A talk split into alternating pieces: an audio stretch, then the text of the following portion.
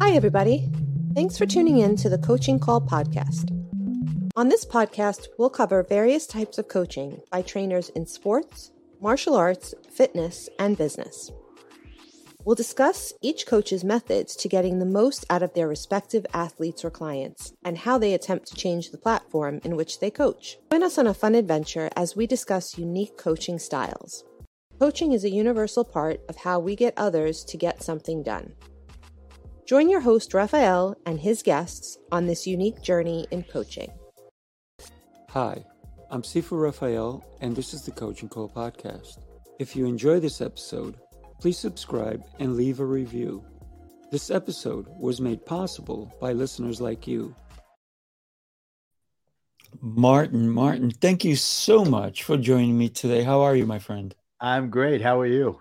Exceptional and getting better every day. Fantastic.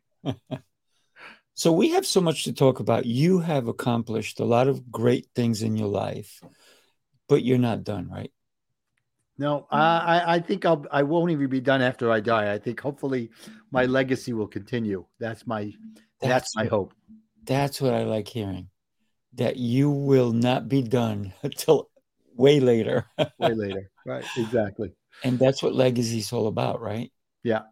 To continue once we are somewhere else. Exactly. Yeah but let's let's take a quick second and, and let's consider some legacies that are still around from those people who are not right right absolutely um you know I, I can only think of a couple of books movies all these different things um architects wait did i say architect? Oh i did didn't i? So frank lloyd wright i mean his oh. work is still around. Iconic. Genius genius stuff. Yeah. Yes. Go for it. Absolutely. Frank lloyd wright was was a genius with what he did. It's like and you have in photography people like ansel adams. Mm. and, you know one of his drawing i'm one of his uh his photographs in my bathroom so definitely i, I see him every day basically there you go so you get it so yeah there's like there's people who leave their legacy mm-hmm. in in many different ways you know, uh, I can I can even just look at my own father and see the legacies he left in in my own little Jewish community here in New York. Oh, and uh, people still come up to me and say, "Your father was a special man." Mm. He's been gone for over twenty years. Oh wow! And my son has his name, and he calls me up once in a while and he says, "Dad, somebody happened to call the office, and here I work there, and and had to speak to me and tell me about Grandpa." Oh that's beautiful, man. You said New York. What part of New York are you in? I'm in Brooklyn. That's why we're neighbors. I'm in Farmingdale, Long Island. That's right. I remember that. Yeah, yeah. So when we think of legacy, when we think of things, we can't just hope it. We got to yeah. take action to create a legacy, right? Yeah the, the, actions, the way we behave, the way we treat other people. For somebody to call your son and want to talk to him and say things about his grandpa, even if he did nothing else to, but treat someone right, that yeah. right is legacy, right? Yeah. You know, and as a child, I saw it every day I had off from school. My mom would send me to work with my father because mm. his office was a mile and a half. Is actually his factory it was a mm. mile and a half away from our house. Wow. And I think part of it was I was a little ADHD, so my mom was like, "Just get the freak out of the house. go to work with dad," you know. And I would watch to handle. You go with dad, right? And I'd watch him every morning. He owned the factory, and he had over a hundred workers. Mm. Okay, but every single day he would walk through, and he'd get there like seven, seven thirty, and work would start for the workers until 8:30, right? Mm. Every morning he would walk through the factory and say good morning to every single person there. Wow. And every day he would stop by someone else. Mary, how's your husband? How's everything doing? Bob, what's going on? Everything good in this department? Mm. Whatever. Making a connection with them. And when it came to to uh, Thanksgiving, he'd give everybody a turkey on Wow. their way out the, the day before Thanksgiving. And after a while, people were like, wait a minute, their turkey is bigger than my turkey. Why'd they get a bigger one? So he came up with a system of he'd make me come in the day before and write down on little slips of paper all the weights of the turkeys. Mm. And then when they come, they'd have to reach into a bag, pull out a paper. Oh, Oh, 12 pounds. That's what you get. You know? oh, that's and then he'd give them a That's- bottle of, of booze, you know, scotch, gin, whatever they want. He'd bring them into this little room and they'd pick out what they want and they'd go home with this. You know, you know, uh, that is just great business concepts. And if no one gets anything else from you and me today, Yeah. My God, that is genius. Yeah. But you know, wh- when you started telling me the story, something popped into my head. Okay. It was gratitude. Because, listen, you're getting a turkey, you should not complain of the size of it. Yeah. That, that's where I said gratitude because a lot of people don't realize that a gift is a gift and Yeah. you don't complain, you Right. accept. Yeah, Right? It's like when we tell our kids when they're little, you get what you get and you don't get upset. That's right. That's right. But a lot of adults don't get that, do they? No, they don't. Yeah. Yeah. But he came up with a way. He But I- made it. I love the he idea. made it, you know, democratic. You know, eh, w- when you think about it, it's you cannot complain because you chose it. That's right. You chose your your destiny, if you will. That's right. You know, you put your hand in there and you picked out the piece of paper and they were all the same size. There was nothing that anybody, my father would be, make sure that when they put in their hand, they don't feel anything different from any of them. Cut them all up the same size Mm. so that whenever they go into the bag and there's no anything, there's like, okay, dad, I get it. Oh wow, I love that. That is that that is so brilliant for your dad, and the fact that he greeted everybody every morning. Yep. And he And- knew who they were. And and what your dad was was teaching you was such valuable lessons because it's the connections. Yeah, a hundred percent. And that's one of the major, and it's not like he told me you should do this. Mm, he just said, let's go, you know, let's walk. And the other part of it is, is when I went to work there, it's not like I was sitting in the office doing stuff. mhm. I had to be out on the factory floor. And there was days where he'd say, go clean the bathroom, Mm. go make boxes, go fold the tablecloths, go upstairs and help the cutters because he was in the tablecloth business. Mm. Whatever it was, go do these things. And he said, go empty the, the, the, the truck of piece goods that are coming. And the reason he did this was, and he explained this to me as I got older. He said, You can't ask somebody to do something you're not willing to do yourself. So if you say to somebody, empty the t- container, and they go, Well, who the freak are you? You're the boss's son. You think you could talk to me that way? You go, We're going to empty the container. Mm. Because now, how can they complain to me? They can't. Right. I'm doing it with them. Not at all. They can't complain. I'm going to switch our cameras. How's that sound? Oh, perfect. Thank you so much. Now I can So look right at you. Do me a favor, Martin. Uh, when you get a chance in the private chat, just put in your your your information so I can share it with our audience. This way, they can find you. So one of the things that but I'm I'm loving this connection that you and I have, and and that's what we're talking about, right? Yeah. Connections. It's it's the impact that we can make on one another, and when we think about the knowledge that your dad passed down without telling you why he was doing it. He was just saying, You have to do this, you have to do this. And then later on, he kind of started giving it to you. Man, can I tell you, I would love to talk to your dad. I know that he may not be around, but Yeah. what a what a man.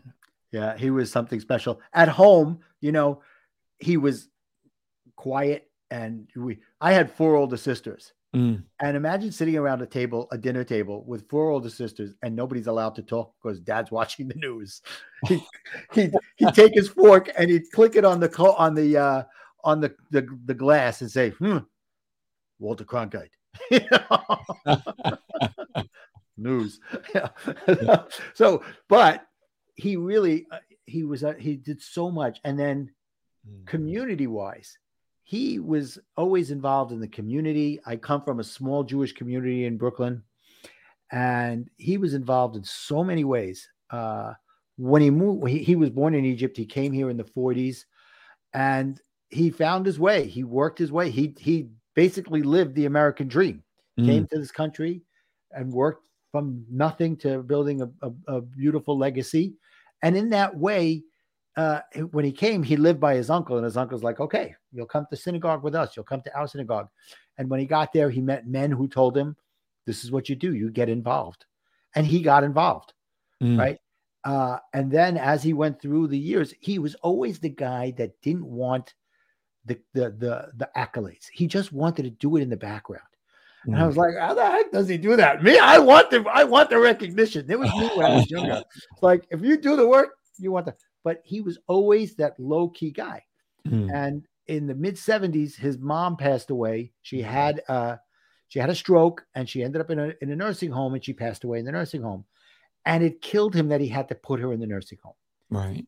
And he went to the to the organization, to the synagogue, and he said, We got to do things for the senior citizens. Not all of them have to end up in a in a nursing home. My, in my grandmother's case, she did because that was in the 70s, that's what happened. Yeah. You know, that was the culture at the Mm-hmm. time, especially for someone with a stroke, so on and so forth. And they, they all came up with this idea of buying some buildings that were in our neighborhood and turning them into uh, low, it, it's low income housing through HUD, but they were specifically for senior citizens. Right. And of course, we didn't just leave it for the Jews of our neighborhood, we, we had diversity there as well Mm. but our our goal was to get as many of our community members as they were getting older and didn't need the bigger houses that they had because their children were all married and so on Right. Right. and do that and they built three buildings that have about 125 130 apartments be- between them Oh my goodness. Your dad, I, I'm just saying, and I know this we we're supposed to be talking about you today, but you know what? Thank you. Thank you so much for for for sharing your dad with with us today. Thank you. with me. I see your dad as he was a visionary, right? he was and, and for him to to to understand what was going on and, and not only in, in his own life but in the life of your family mm-hmm. the lives of the families that he affected right because if he hired 100 people he was literally at that point in time he was taking care of 100 families. He was responsible for 100 families. Yeah. And he took that responsibility to so heart. Seriously. You know a lot of people who were entrepreneurs if you will back in the day or businessmen if you will they didn't do it the way your dad did. A lot of them took advantage. A lot of them um, did not care they didn't give him a, a, a turkey for for Thanksgiving. They didn't say pick any booze you want for Thanksgiving. They didn't even think of like too bad you get what you get. Otherwise, I'm going to take it away. Right said, Let me find a better way. right So, my God, your dad definitely impacted all those people, and the fact that your son is seeing yeah that, I'm sure that that's very impressionable. Yeah i mean when son. my dad passed away my son was about 10 years old hmm And he tells me, he told me soon after he passed away, he knew the moment my father passed away Wow. because something happened within him. Mm. He stopped and he felt something. And then he realized when he put it all together that it was something that that his father, his grandfather had passed away at that moment. Wow, that's deep. I haven't told that story ever. Mm. That's So- why you're here with me. Yeah, right. so I'm I, I, I'm very proud of my son. I'm very proud of my father and the legacy he left. Mm. So It- me, it was also an idea of how do I leave a legacy as well. Yeah. What, what your son is seeing the, the the effects of your grandfather. He's seeing the effects of you. So you you worked at the factory and the the lesson I'm getting here is you lead by example. Mm. Right? That's what your dad was teaching you. Yeah. That's that's my motto as well. Yeah. If I'm going to tell somebody do something, I'm going to do it with you. That's it's it. not let's you clean the bathroom. No, let's clean the bathroom. Maybe you clean the women's, I'll clean the men's, or vice versa. Right. And that's the way I lead. You know, I was at a restaurant, an Italian restaurant, and there's a guy cleaning like it had to be perfectly clean. He was the owner. He was the owner. He was the owner. He was the owner. And he was teaching his employees how to do it. That That's was right. the first time I saw him. Now, I was, that's the first time when I first opened that business back in 95 in that location. I was in that location for 11 years. And it didn't matter throughout those 11 years if I went into that restaurant, he was still cleaning. That's right. He was still making sure that this one did that, this one did this, this one, always and, and greeting the customers. But if you first walked in, you would never know he. You would think he works for the owner. Like, why? Why Right. is he working so hard? Right. You know, uh, I, I hear you. But for me, because I grew up with that kind of a mindset, Mm, whenever I would walk into a restaurant and I would see somebody who was doing things that looked mundane, but you could see in their face they understood why they were doing it. yeah, Nine times out of 10, that guy was either the owner or the manager yeah, who got it.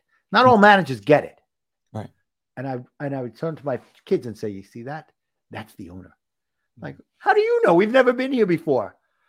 And then I'd walk over to somebody and say, Who's that? Oh, that's the owner. See, you can tell. yeah. But you know, th- there's a difference in the way we can develop our team. Mhm. Yeah. And it's called giving them ownership, giving them a purpose to why they work for us, Right. why they're involved. Because if they're coming in just for paycheck, it's very funny. I just had this conversation with one of my employees, and I said, Listen, if you come to work for me and you're coming just for paycheck, you're going to be replaceable Exactly. if you come and you make this your place, it's going to be very hard for me to replace you. And you will be able to go up. That's right. But if you just come for a paycheck, Right. it's on you. I, I said, you decide your journey here with me. That's right. And you know, I And talk, they- I talk- yeah. Yeah. they- they were like, what? And I said, these are all the books. I, I said, come to my office. These are all the books. I want you to be better. These are all the books that you can start reading. Read this one, read that one. I have no time. Mhm. I said, really? I said, you know, I, when you're supposed to come to work for me, if you're not 15 minutes early, you're late, right? That's right. Uh huh. So I said, so when you come 15 minutes early, pick up a book and read it for five minutes. And so Right. you don't tell me you don't have time. exactly right. Perfect. So I have that same mindset with my team. Mm, Uh, as I'm building my coaching practice, I'm building my, you know, my infrastructure. right. I bring on people and, and I'm hiring them, and most of them are outside contractors, right?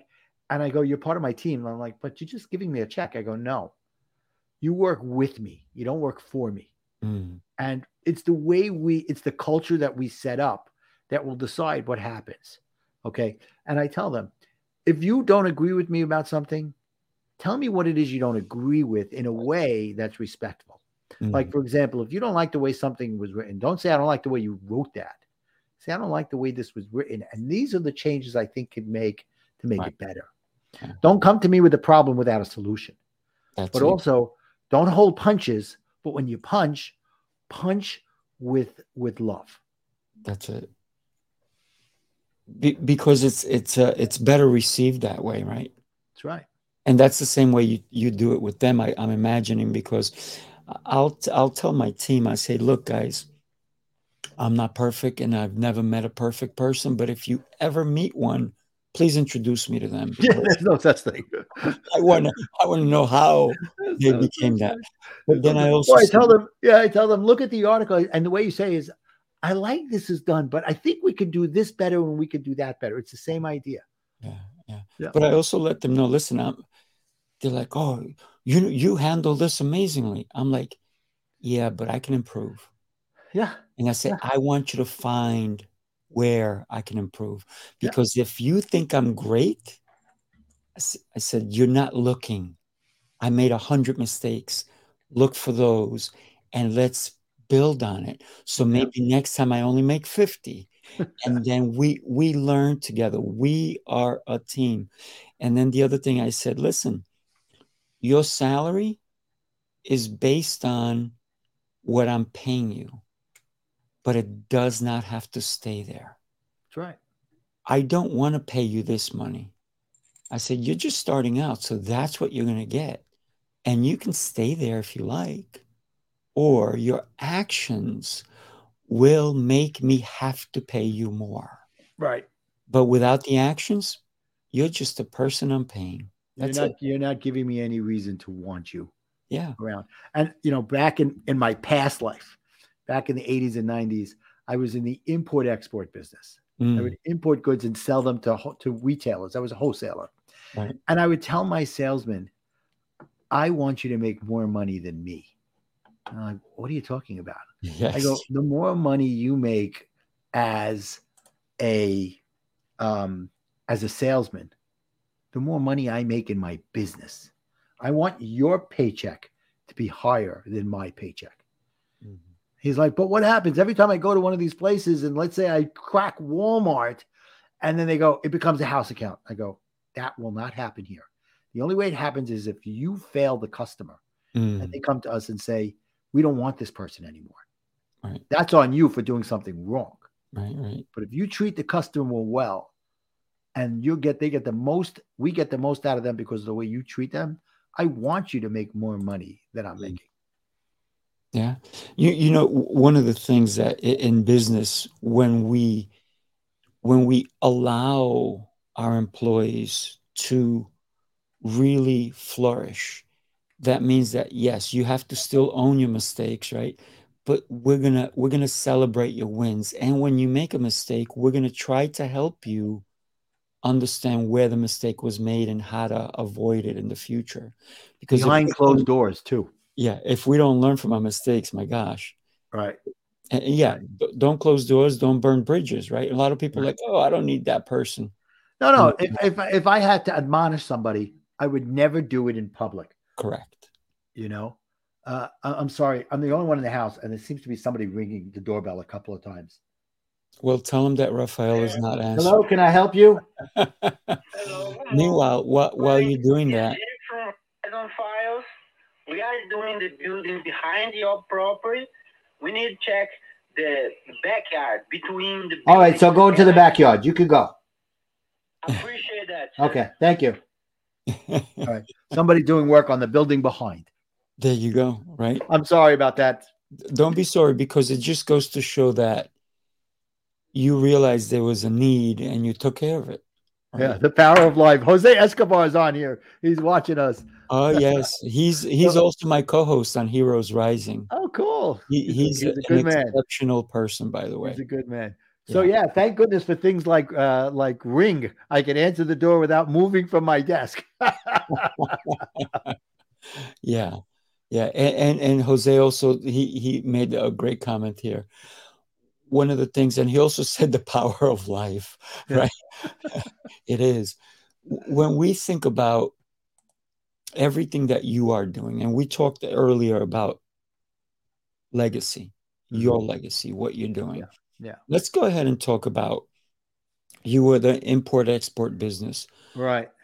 Eventually, that changed for you. What made you and, and you worked for your dad's factory? Let's even go back, right? How As about we go back man. to when I was 10 years old? How about yeah, we go let's do that. Let's do that. When you were 10 years old, you were going to your dad's factory. Right. and you were something learning happened in my life that set me up in a in a negative way for many years. Did it? Yeah, 10? yeah. I think it's important for us to talk about that. Let's go for it. So when I was 10 years old, I had a tragedy in my family. Mm. Yeah, I told you I had four older sisters. Right. Right? I also had a younger brother who was five years younger than me. Mhm.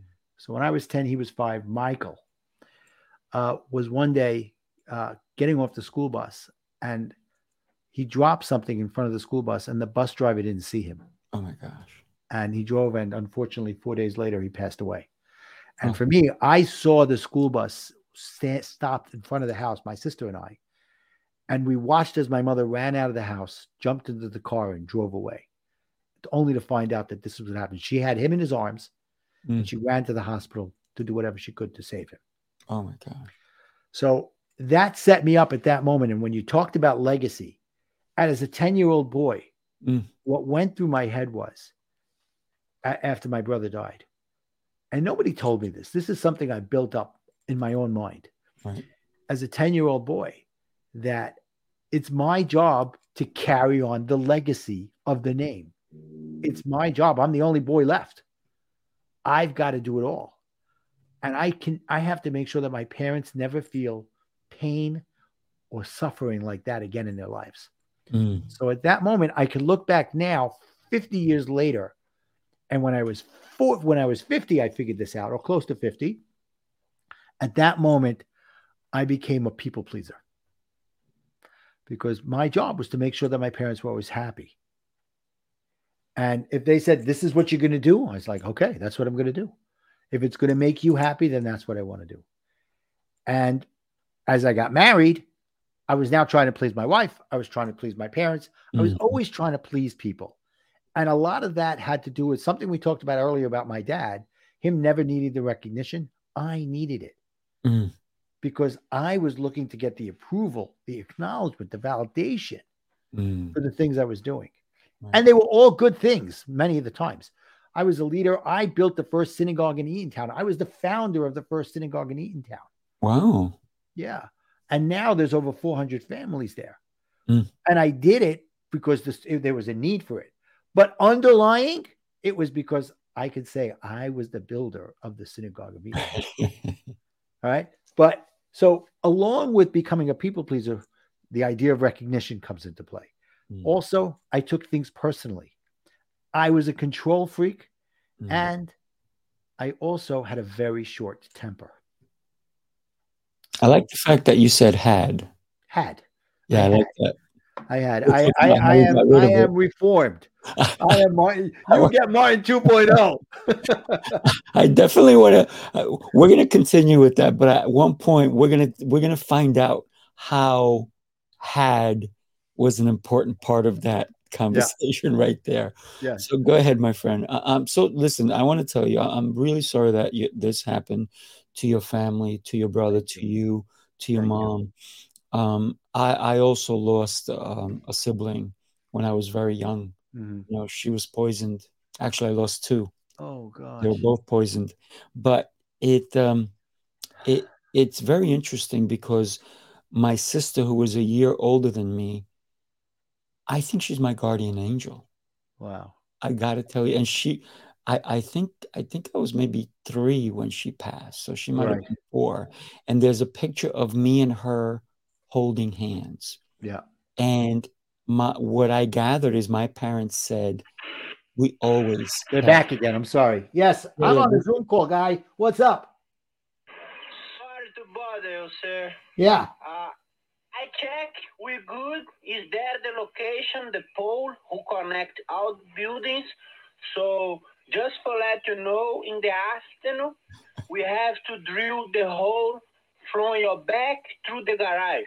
Okay. So we back in the afternoon, okay? When you're doing it, let me know. I want to see exactly what you're doing. Perfect. When, Okay. when you want let him know he's on the No, I can't do it now. I'm on a Zoom call. I'm actually on the radio. Okay. Valeu, sir. We Okay. back We're back and explain exactly what to do for you. All right. Thank you. You have a Thank you. I'm so sorry, Sifu. I didn't mean to interrupt you, No. Rafael, on your conversation, but That's you were saying. that's that's he was going to keep ringing. So I had, and he's going to cut in the backyard. I got to see exactly what. Oh no, uh, that that's a dangerous thing. We don't, you know. So yeah. So I'm so sorry about that. And No, and it's interesting that you bring up about that, about being Yeah. a guardian angel. Yeah. because for I, the I first- always, I Yeah. always feel her presence. You know. Yeah. Um, I, I'm number 10 of 12. Oh wow. So, and I was the first one born in the hospital. So it's a, it's a uh, there's a craziness about me. Yeah. But um, when when we think about the people in our lives, the way they touched us, right? And your brother, for you to have even seen the bus and your mom take off, my gosh, that Yeah. and the fact that it it turned you around to say, now I gotta please. Yeah. And in reality, the I think if you retrospect, look back at it, you were truly just trying to please you the most, right? Yeah, I think so. I think you're probably right. I never thought of it in that way, but you're probably right. But I want to touch on my mother for a minute as well, Yes, please. because it's important that you see the beauty of her as well. I mean, Mm. thank God she's 90. She'll be 91. wow. COVID wasn't good for her. Not that she got sick, but being home, Right. not being able to go driving, not being able to play bridge and keep her mind active has played an a unfortunate role the last few years. But so you could imagine what my mother was like because your mother was probably the same way when she lost her children, hmm right? And she was distraught for a, a while. And I remember, you know, Friday night dinners was a tough time for us because my mother couldn't keep it together at times and she'd run upstairs crying. Mm. I don't know how many times it happened, but I could picture at least once in my mind that that happened. And I don't remember exactly when it happened, but it's there in my memory. Right. But a few months later, maybe I don't exactly know when, someone contacted her and said, You need to find help to help get you through this. Mm. And they started a support group, my mother and another woman, with a counselor for a bereavement group for mothers who lost children. And they built up this group. And after a while, they didn't need the counselor as much because my mother became one of the leaders. And in the Mm. Jewish community, when someone passes away, you sit for seven days. Correct. You have condolence calls, Shiva call, it's called. She would go to those houses during that week and t- tell the mother something that nobody could tell them. I know how you feel, Yeah. and we're here for you. Mm. And over the years, many women have come to me and say, She saved my life. I get emotional about it because think, seeing her now as she is and the, the, the impact that she had and her legacy in so many other ways as well, but that one specifically. Oh my gosh. Yeah. You, you're definitely uh, touching upon the emotions here. Yeah, yeah, this is a heavy duty one. So I apologize. But Why? Look, Don't. this is what's coming out today. I, I appreciate listen the the honesty the truth the, the the love and the emotion that's who you are i can Yeah. see i can see your big heart coming through that screen my friend and and the fact that you're not too far from me we're gonna have to uh, gra- grab a meal one day Oh, 100%. 100%. Maybe we'll get Jose to come down from uh, from Maryland and uh, Yeah, join right. us. Uh, that would be cool Come up from Maryland, I should say. well actually i have even really good news for you are you ready in Yeah. july 13th through the 16th jose and i are doing a heroes way uh, heroes rising apex we're having a big conference here in long island oh, of course, fantastic. we know we're going to want you there right Oh. but before that happens maybe we'll we'll spend some time together you and i Yeah. um, i think i need to give you a big hug too you know? absolutely.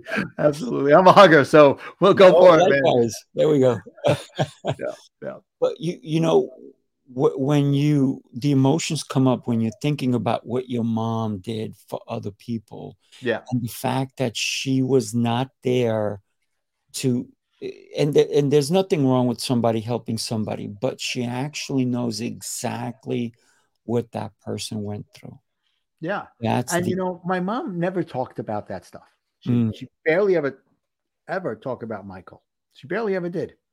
And and one day, I'd say it's about 20, 25 years ago, give or take. She calls me up one day. She says, Martin, I need you to do me a favor. She said, You remember you went out with this girl who's actually a Long Island girl Mm. many years ago? I said, Yeah, I remember her very well. We went out for about a year. Nice young lady, nice woman. She goes, Well, she lost her brother. oh, And somehow or another, her mother from Long Island found her way to our support group.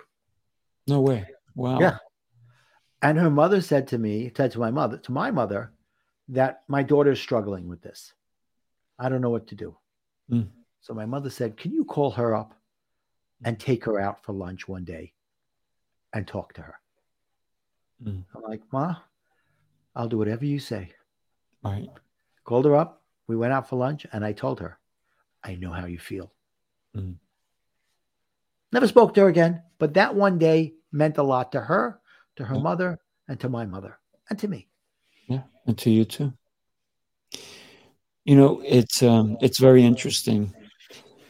I lost my brother when he uh, uh, another family member when he was 42. Hmm. But I was very fortunate. I think I'm hearing an echo. Oh, yeah? I, I think so. Yeah, I'm hearing an echo. Do you have You any want- anything I. I have headphones. You want me to put them on? No, we can do um just go to audio echo cancellation. I have it on, so it should be fine. Okay, let me just find It's out just where, where it is. The- Guys, the- this is, should I go to settings? where it says settings, Yeah. click on echo cancellation. All righty. It's on. That is weird. Let me see. I don't oh, I don't hear myself anymore. You don't have any other open tabs where like on YouTube or anything like that. Nothing right? else on. Okay. Yeah, everything's closed. Let me talk. Oh, I don't hear me anymore. The power of live, right? it's a beautiful, beautiful thing. So Jose, by the way, says uh, he can't wait to see you at Heroes Rising Apex. cool. So yeah, he's Cool, um, cool. he's a phenomenal human being. But you know, so I was fortunate that my brother they gave him two weeks to live, so we were able to sit with him, visit with him Mm. in the hospital, and he was able to say goodbye to all of us Wow. including his wife, his daughter. And, you know, every day when I come out of my bathroom, right on my wall, right there is his picture. Mhm. So I see him every day. Wow. And um, it- it's it's really interesting when, when we can say that we've had a chance to know a beautiful person. Yeah. Yes. One hundred percent. So you were talking before about your sister being a, a guardian angel before we got the phone, before the doorbell rang, Right. and for many years, for many years, people, whether they knew me or not, because my Mm. name is Martin, his name was Michael, would call me Michael. Mm. And for many years, I would shudder when they said that, Mm. because for me, it would bring back those emotions. Right. Right. And then as I went through life coaching, which is how the had become had, okay, what we talked about before, Mhm. I started to realize it's how I'm looking at things. And it's it's the I'm I'm receiving the wrong message out there. And the message I'm I'm now receiving when someone says my hit calls me Michael or refers to my brother or anything is that he's with me. Right. God or him is telling me he's with me. Yeah, that's exactly it. That's exactly what I see. Yeah. Yeah.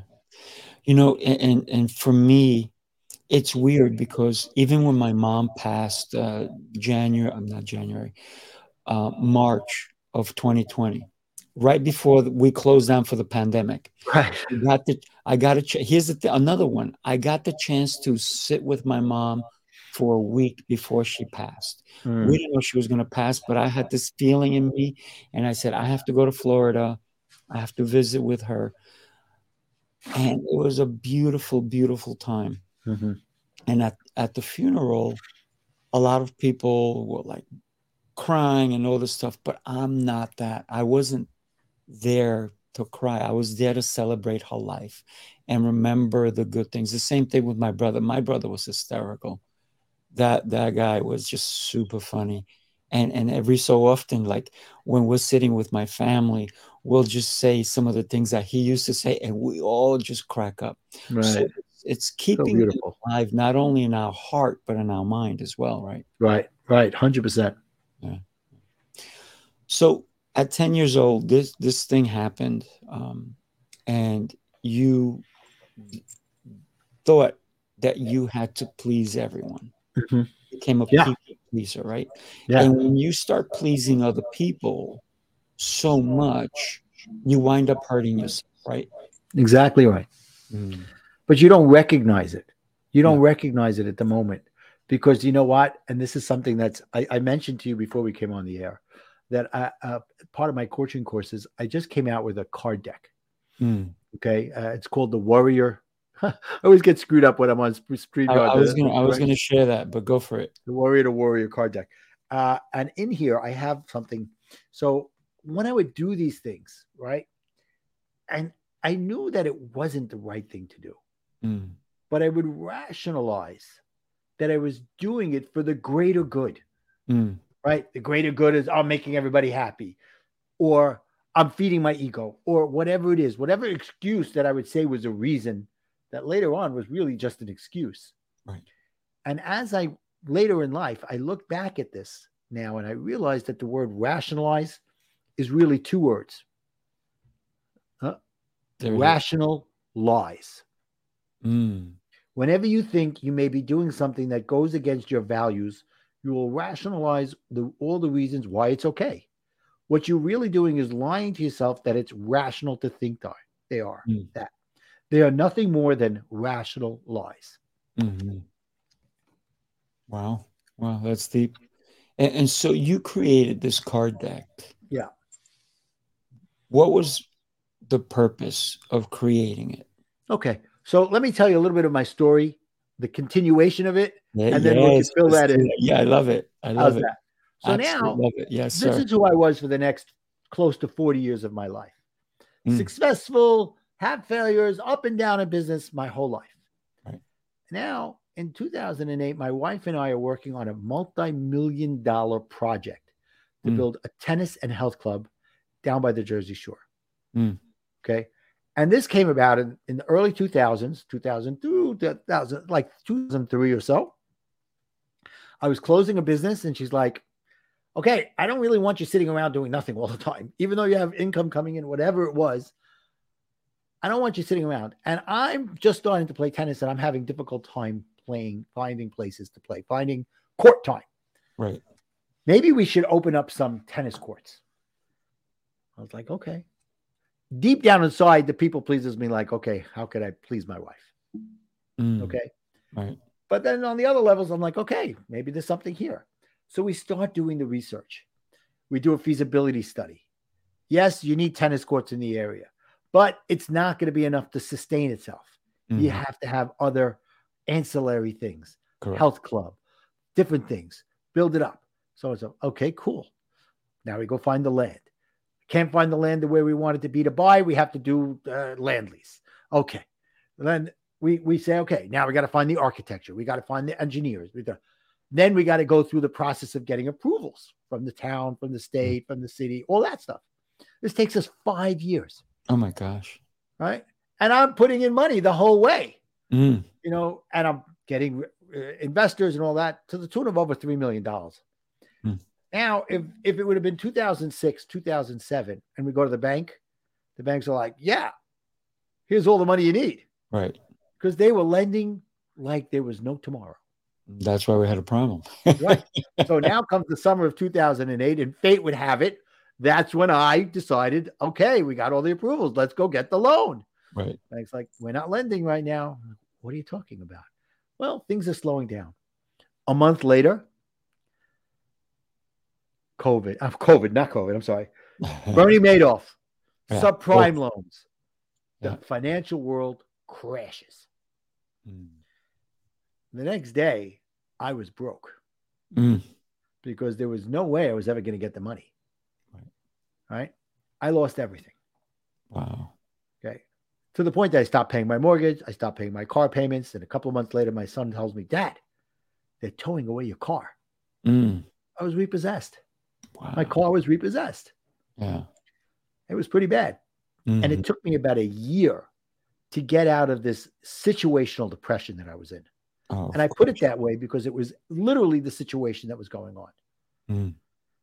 And there's more to that story, but not per- per- pertinent to what we're talking about here. Gotcha. So it took me about a year. And I said, okay, I'm tired of being a businessman. I'm tired of the ups and downs of being an entrepreneur. And there's nothing wrong with it. It's just for No. me at that time, I was burnt out. Mm. So I said, what did I like to do over my life? I liked getting involved in the community events. And it was about that I liked showing people that no matter how much they think they couldn't do by giving me just a couple of hours, I could show them how much that would help the organization. I was a coach without even realizing I was a coach. yes. So I said, you know what? I should become a life coach. Mm. So I did my research. I found a place and I said, okay, this is going to start in a few months from now. Great. About two months before that was my 24th wedding anniversary. And my wife says, I'm done. I want a divorce. No way. Oh, You know, there's 364 other days of the year. yeah. You can imagine how I felt. I was, Oh, yeah. I was decimated. I was angry, sad, every Mm. emotion you could imagine. right, right, right. And I looked at my, and I could have just rolled into a ball and cried and had my own little pity party. Right. And I did a little bit of that, to be honest. But as I said, as I got through this, I was like, okay, well, I'm, I still want to go to life coaching school. And you know what? I think this was God telling me, you you want to go to life coaching school? Well, let's make sure you got a lot to work on when you go there. You recognize that it's, you've got some things you got to change. Mm. And that's what happened that first weekend at coach training. They go, before you could coach other people, it's okay to recognize you need to change yourself Mm. in the areas you need to change yourself. Yeah. Nobody's perfect, right? We talked about that, didn't we? I think so. and that's when I started to unpack those things of my past, Mm. open up that baggage. Yeah. Right? I'm a people pleaser. I have a short temper. I take everything personally. And you know where that one came from that I realized I take everything personally? Did you ever read the Four Agreements? Mm. Yeah. Don Miguel Ruiz. yeah. The second agreement don't take anything personally. Do not. So I was like, wow, that's an interesting concept. it was like it was like I walked into a pitch black stadium, giant stadium with the lights off, and somebody flicked on all the lights and went, there you are. he was telling me a secret that everybody had been telling me my whole life. But until that moment, I wasn't ready to hear it. And when he told it to me, it came through like like a siren. I got it. Got it. And I was like, wow, that's what I've been doing. I've been carrying the world on my shoulders. I take mm-hmm. everything personally. Now, did it did I change overnight? I wish. No, it does not change I overnight. wish. But I set myself up by saying, I'm going to start taking care of myself first, Mm. as long as I'm not hurting anybody else. Right. Right. And then I built from there. yeah, that, and now that I can key. look back and say I'm Martin oh." 2.0. Yeah, that that is absolutely the key. Is because w- one of the things that you know that self mastery, right? And in a way for you to be able to work on you, you have to be something that a lot of people will will say you're so selfish, Yeah. and then I'm gonna say you're right. I am. You got to take care of me before I take care of you. yeah. and and I rather be selfish because in the long run, I'm gonna be selfless, right? That's I'm gonna be a giver more than a taker. Because what did you find in business? What did you find with everybody? Most people are takers, right? That's right. It's it's rare to find a giver, and when they give, people are always saying, "Why are you giving?" Like people say to me, "You tip well, you give so much, you're not getting anything in return." That's not why you do it. that's what you think. You think I'm not getting anything in Right. return. But if you put out into the universe, I'm doing this because I want something in return, Yeah, it's so much the reason why you won't get anything in return. correct. yes. You get zero. exactly right. Exactly So- right. That's how you used to be short tempered. Right. Right. I could say I'm a recovering people pleaser. You, you know, one of the things that um, anybody who knows me, if you ask them, have you ever seen Rafael mad or angry or ticked off? In unison, they will all say, no, Wow. That, how beautiful is that? no. And people go, How do you do it? I said, Well, I found out a long time ago that if you yell at me and I internalize that, I just gave you my power. If I yell back at you, if I go negative on you, I'm giving you my power again. That's so right. I like power. Yeah. I want to keep it. I actually had that conversation with somebody the other day. That's right. again? I had that conversation with someone the other day. Mm. I hmm. said, imagine somebody comes and starts yelling at you. They are, are expecting you to yell back. Mm. But if you keep your tone monotone, eventually they have to come down from where they're screaming because they're trying to get you up to their level so that they can be in control of the situation. But if you keep your own cool, then they never have control of the situation. And eventually, either they give up or they come down to speak at your level. You know, Martin, I, am going to tell you, I've experienced that, but I've also experienced people getting madder. Yeah, it could happen.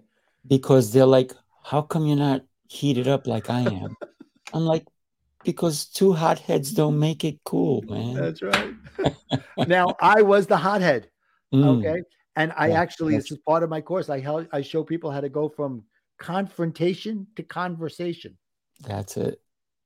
That's it. That's exactly. And and when we think about the words we use, right? They can hurt. And and, and there's a little book.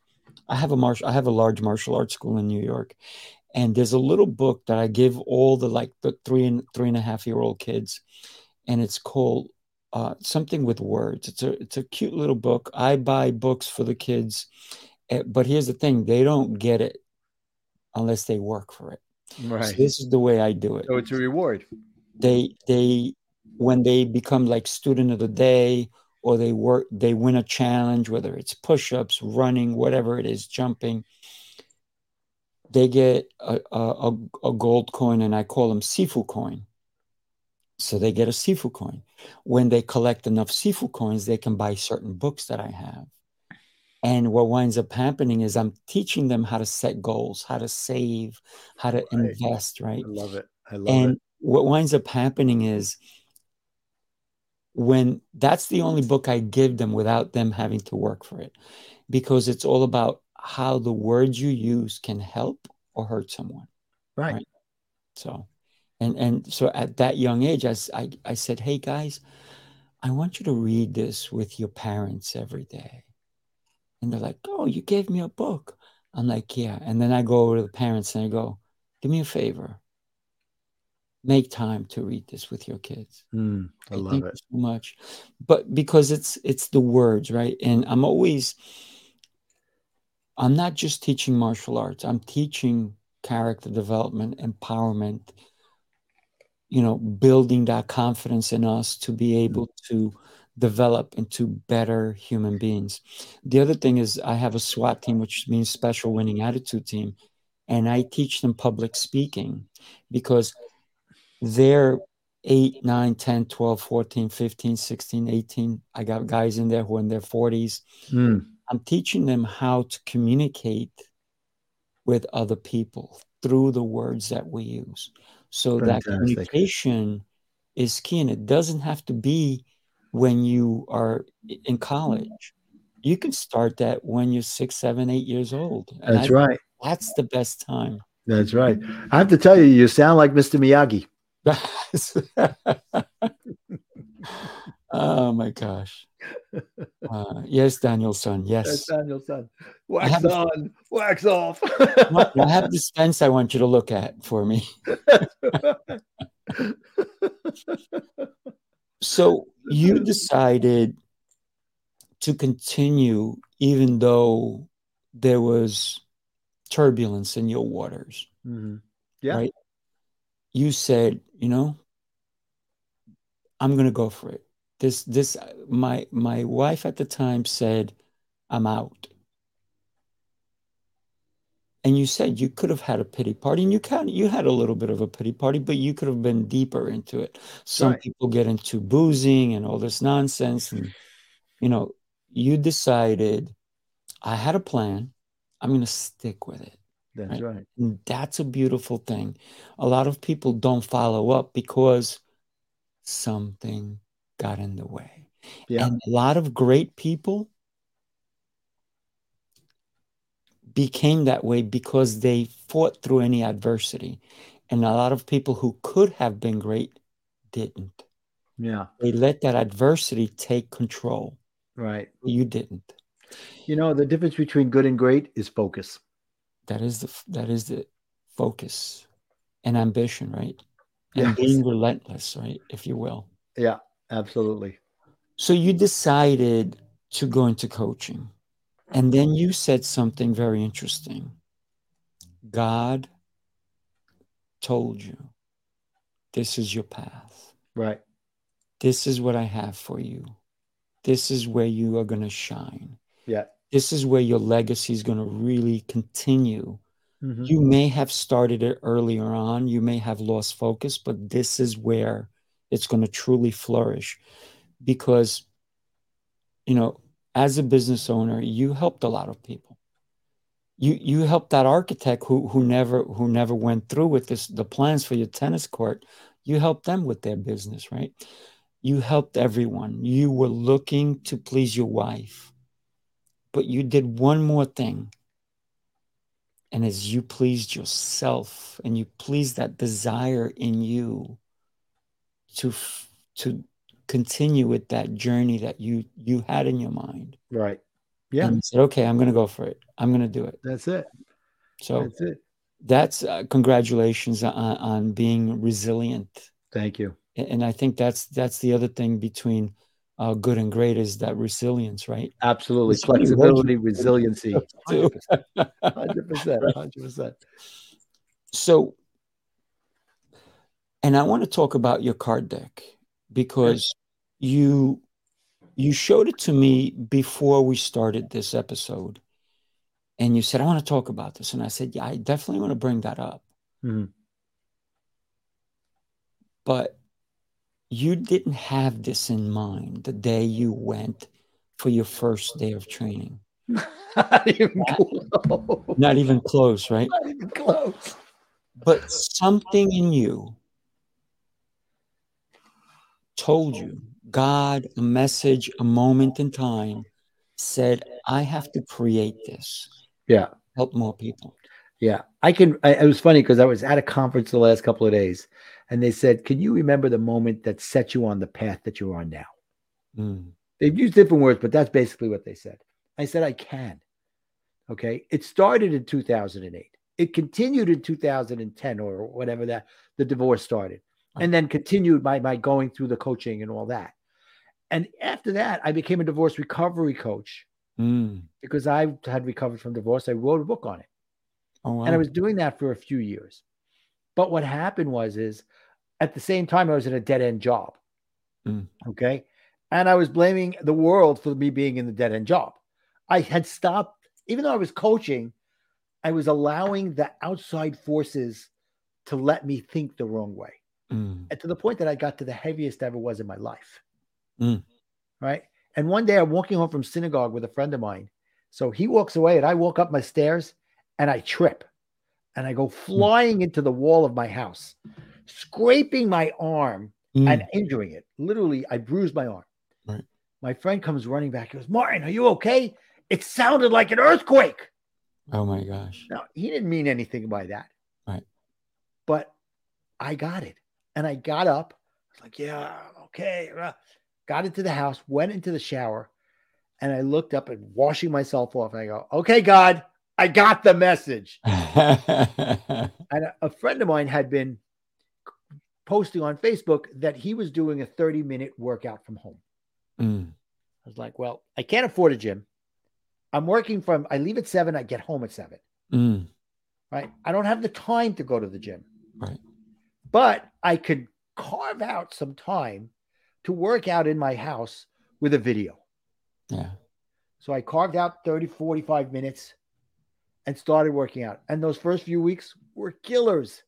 Mm. I was I was heaving.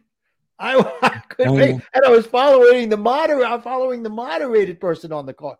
That's how out of shape I was. hmm And I started reading better, eating better. I started letting myself be coached because I realized I could. I was someone saying I couldn't afford to coach. Be Mhm. coached with my other hand. I couldn't afford to not be. co- And I realized I'm being stupid here. I'm investing in myself. So I've got to figure out how to afford it and barter or whatever it was. And in nine months, I lost 65 pounds. Oh, good for you. And then I went from self conscious to self aware, which is another card in my deck. But here's where this moment came in. I started doing things like I read books like Joseph Campbell, The Hero's Journey. Mm. I read this woman, Genevieve Davis, Becoming Magic. She's awesome. She's very, she's way under the radar, but she's everybody should read her. And I started meditating, and I'm ADHD. Could you imagine an ADHD guy meditating? yes, you meditate on one thing, then you meditate on another thing, then you meditate on another Exactly. And I was doing one of those guided meditations thing. for Mm. 10 minutes. Okay. When's this going to be over? Because this is what's going through my head. But one time I had this download of information that I loved my life Mm. and I wanted to show other people how they could love their life too. Wow. After my 10 minute meditation, I wrote for over two hours. And out of that came the la- acronym LIFE Live Incredibly Full Every Day. Mm. And that became my mission to show people how they can live incredibly full every day, no matter what's going on in their world. Yeah. Yeah. And then I started dating, and because I had a better sense of self, self worth, self love. And I met somebody and we started dating. And after about a month, I realized this was the one. Mm. And I told her, I'm falling in love with you. And we've been married for over, almost five years now. Oh, congratulations. Thank you. And in 2020, the world shuts down. It does. Right? and it's May of 2020, and this three weeks of shutdown is not three weeks anymore. It No. keeps going and going. And I realized that everybody is freaking out, worrying, and Mm. I'm not. I'm like, why am I not worrying? Why is everybody worrying and I'm not? I realized the last 10, 12 years have prepared me for anything, That's even right. COVID. I Mm. got on Facebook. I said, guys, I get it. Let me show you how to go from being worried to being a warrior. Mm. And I started to build my course on that. Nice. and I wrote a book that I'm editing. And then I met somebody who talked about doing cards. And I heard the call and I made the cards. Beautiful. Beautiful. So I know we went a little over here, but I think it was great. You know, I need some cards. I need some cards in my life. connectedmartin.com. That's it. That's it. You know, um, when when we think about COVID, how so many people shut down, so many businesses shut down, and somebody said to me, "This is like you said, like three weeks or something." I said, "I don't know," and then it was like two months, and somebody goes, "You think would this will be over by summer?" And I personally said, no. And they, they're like, what do you mean, no? I said, this is going to be around for a little while. And they're like, oh, you're crazy. You're crazy. right. And, you know, we still have the effects of it. Yeah. Um, Yesterday, uh, I, I got some new clients and they were both wearing masks. But then I had other clients who were not wearing masks. So Right. people have different um, ideas, concepts, and everything else. I have another friend who was in the hospital. I went to visit. I had to wear a mask. So I think wearing a mask to a hospital should be It's, forever. it's never going to go away. It's great. I love it. I think that it- you know because listen, you don't want to get anybody that you're visiting sick, and you don't want to get Right. whatever. Right. Exactly. So many things going on in the hospital. Exactly right. Martin, I am having a blast with you, my friend. I, am so happy you and I connected, and it's incredibly funny and how small this world is that we both know Jose. That's right. Jose did not introduce us, right? No, no. but uh, it's it's a, it's an incredible journey that you're on and it's Thank a you. journey that you're not alone uh, if you know what i mean right I do. I do know what you mean. Um, and and and that's the message you should be sending. We should be sending out to everybody. yes. No matter where you are in your life, you're not alone. Right. And if you're not coaching with me, and if you're not coaching with Rafael, that's fine. Yeah. Find somebody. You everybody needs a coach. That's one thing I got out of what I went through. Every coach needs a coach, and everybody needs a coach. Oh yeah, without a doubt. So I- I think that you need to definitely be at Heroes Rising Apex in July and Thank bring a stack of those cards because everybody who's coming from I have people coming from Australia, uh, New Exactly. Zealand, uh, Italy, Singapore, all over the world. So it's going to be an international event. And I think Fantastic. they're all going to want to have your cards. So All right. I'm down by the shore in the summertime, but I'll come to Long Island. Long Island. Lo- Long Island, yeah. what's what's one word of advice for somebody who either is looking for a coach or is looking to become a coach? Oh, that's interesting. Okay. Mm. Uh, start with yourself and recognizing what's working and more importantly, what's not working in your life. Mm, For you to be a coach, you've got to go through it first that's so right. that you could be the leader. Okay. And if you're not, if you're just looking for a coach, which is fantastic, why are you looking for a coach? Recognize that there are things that have to change and be willing to change them. Yeah, I, I've I've taken some people, uh, well, at least I had an interview with people, and I said, you know what, I'm not the right person for you. Yeah. I'm going to tell you why. Because they didn't want to be coached. They didn't. They they just wanted to say, I have a coach. right? And I'm like, cool. But if you're trying to teach me what I'm supposed to teach you and you're doing it wrong, why are you even coming to me? And I, I've actually said to people, I said, listen, you're so good at what I do that you don't need me. Hey, listen, I fired a client once. Oh, I fired many clients. Many No, clients. this guy, one guy, every week, come like, I know, I'm supposed to do my work. I'm like, dude, you need therapy at this point. You're not doing what you need to do. Yeah. you want to throw money at me. There's no, and I, at the time, I, I needed the money, Mm. but not at the point that I was getting, I was just taking someone's money with nothing back. Right. Yeah. I couldn't do it. Yeah. One of the things I, I recently, uh, maybe a couple of months ago, I fired somebody because they, we went through all this process of work, work, work, work, work. And they said, I'm doing this, I'm doing this, I'm doing this, I'm doing this. I'm doing, I say, okay. I came back. So tell me about the things that you did do. Oh, I told you I was doing it, but I was going to get to it. Oh, really? Okay. So, you know, you're paying me. Yeah, I know I'm paying. I said, I, I'll make you a deal. I'll say, we're going to sit together again next week because we have a call next week. And if I want you to evaluate our relationship, because if you are going to continue not doing the work, but I have to do all the work for you, I'm going to have to double up. But if you're willing to do the work, then I am there for you. I am Right. your coach. right. So we had a meeting again, and I said, So what is your outcome? Well, I realize I'm not going to really do the work. I'm not ready. I said, No problem. I said, Listen, I, I, I'm here anytime you change your mind. But let me ask you a question. Everything that I've trained you in so far, and it's all yours, I don't get anything back. You have all the material, you have everything. Do you think that was worth it? They're like, It was worth way more than I paid you. I said, okay. I said, so you can still use it. That's right. I said, I want to wish you the best. But that's it. And and now I interview people if they want to work with me because I don't want to go through that again. And if you're not going to do the work, then I am not the right person for you. Yeah, exactly. I say it all the time. The best coaches in the world, you could have the best coach in the world, but if you're not doing the work, they're the worst coach in the world to you.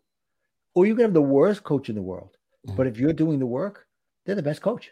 Yeah. yeah. It's up to you to do the work to make the coach look good. you Yeah. know, we're just here to to, to ask the questions, To to pull out facilitate. what you already know. growth. Yeah. Facilitate that growth. You know what one of my coaches says to me, I love working with you. I go, why? He goes, You do the work. Yeah, You're, you're one of my best clients. You never complain and you over you do more than I ask you. Right. Is that bad? He goes, No, you're my best client. Uh, it made me think of something. Of uh, uh, uh, a a mutual friend of mine and Jose's. He's he's a mentor of mine. One day, as his name is Dr. Obon Bowen, he was we were on a call, a mastermind call, and he goes, "Tell me about the things that you think are are holding you back." Mm, So I said, "Well, I've always been told I'm I'm lazy and immature, so I, I, I'm like a I'm a procrastinator." Everybody started laughing. He said, "I said, what's so funny?" He goes, "If- "I guess you don't understand the meaning of procrastinator because you're the only one that comes back every single time ready. You've done the work and you're ready to go. So hmm. you probably just don't understand what the word procrastination means." You know, it's it's important that what you just said that you believed it because you were told it. Yeah. So one of the things that I'm always telling everybody is do not believe anyone. Right. The most faith you have to have, of course, for me it's God, but also in the person looking back in that mirror That's right. and have a clean mirror. If your mirror is dirty, you're not going to and, see the and- right and not when you get out of the shower and it's all fogged up. Right. Oh, clean it off. Clean it off. Martin, I've had a blast, my friend. Yeah, Listen, by the way, um, I definitely want you, um, you know, keep this connection open and we'll well. get together sometime soon. All right, my friend. Absolutely. All right. Thank you. Have an amazing and blessed day, my friend. And to you and everybody, live incredibly full every day. Yeah. Don't go away. I have a, I want to talk to you right after we got it. say goodbye. All right. You All right, got it. Take care. Have an amazing day. Bye bye.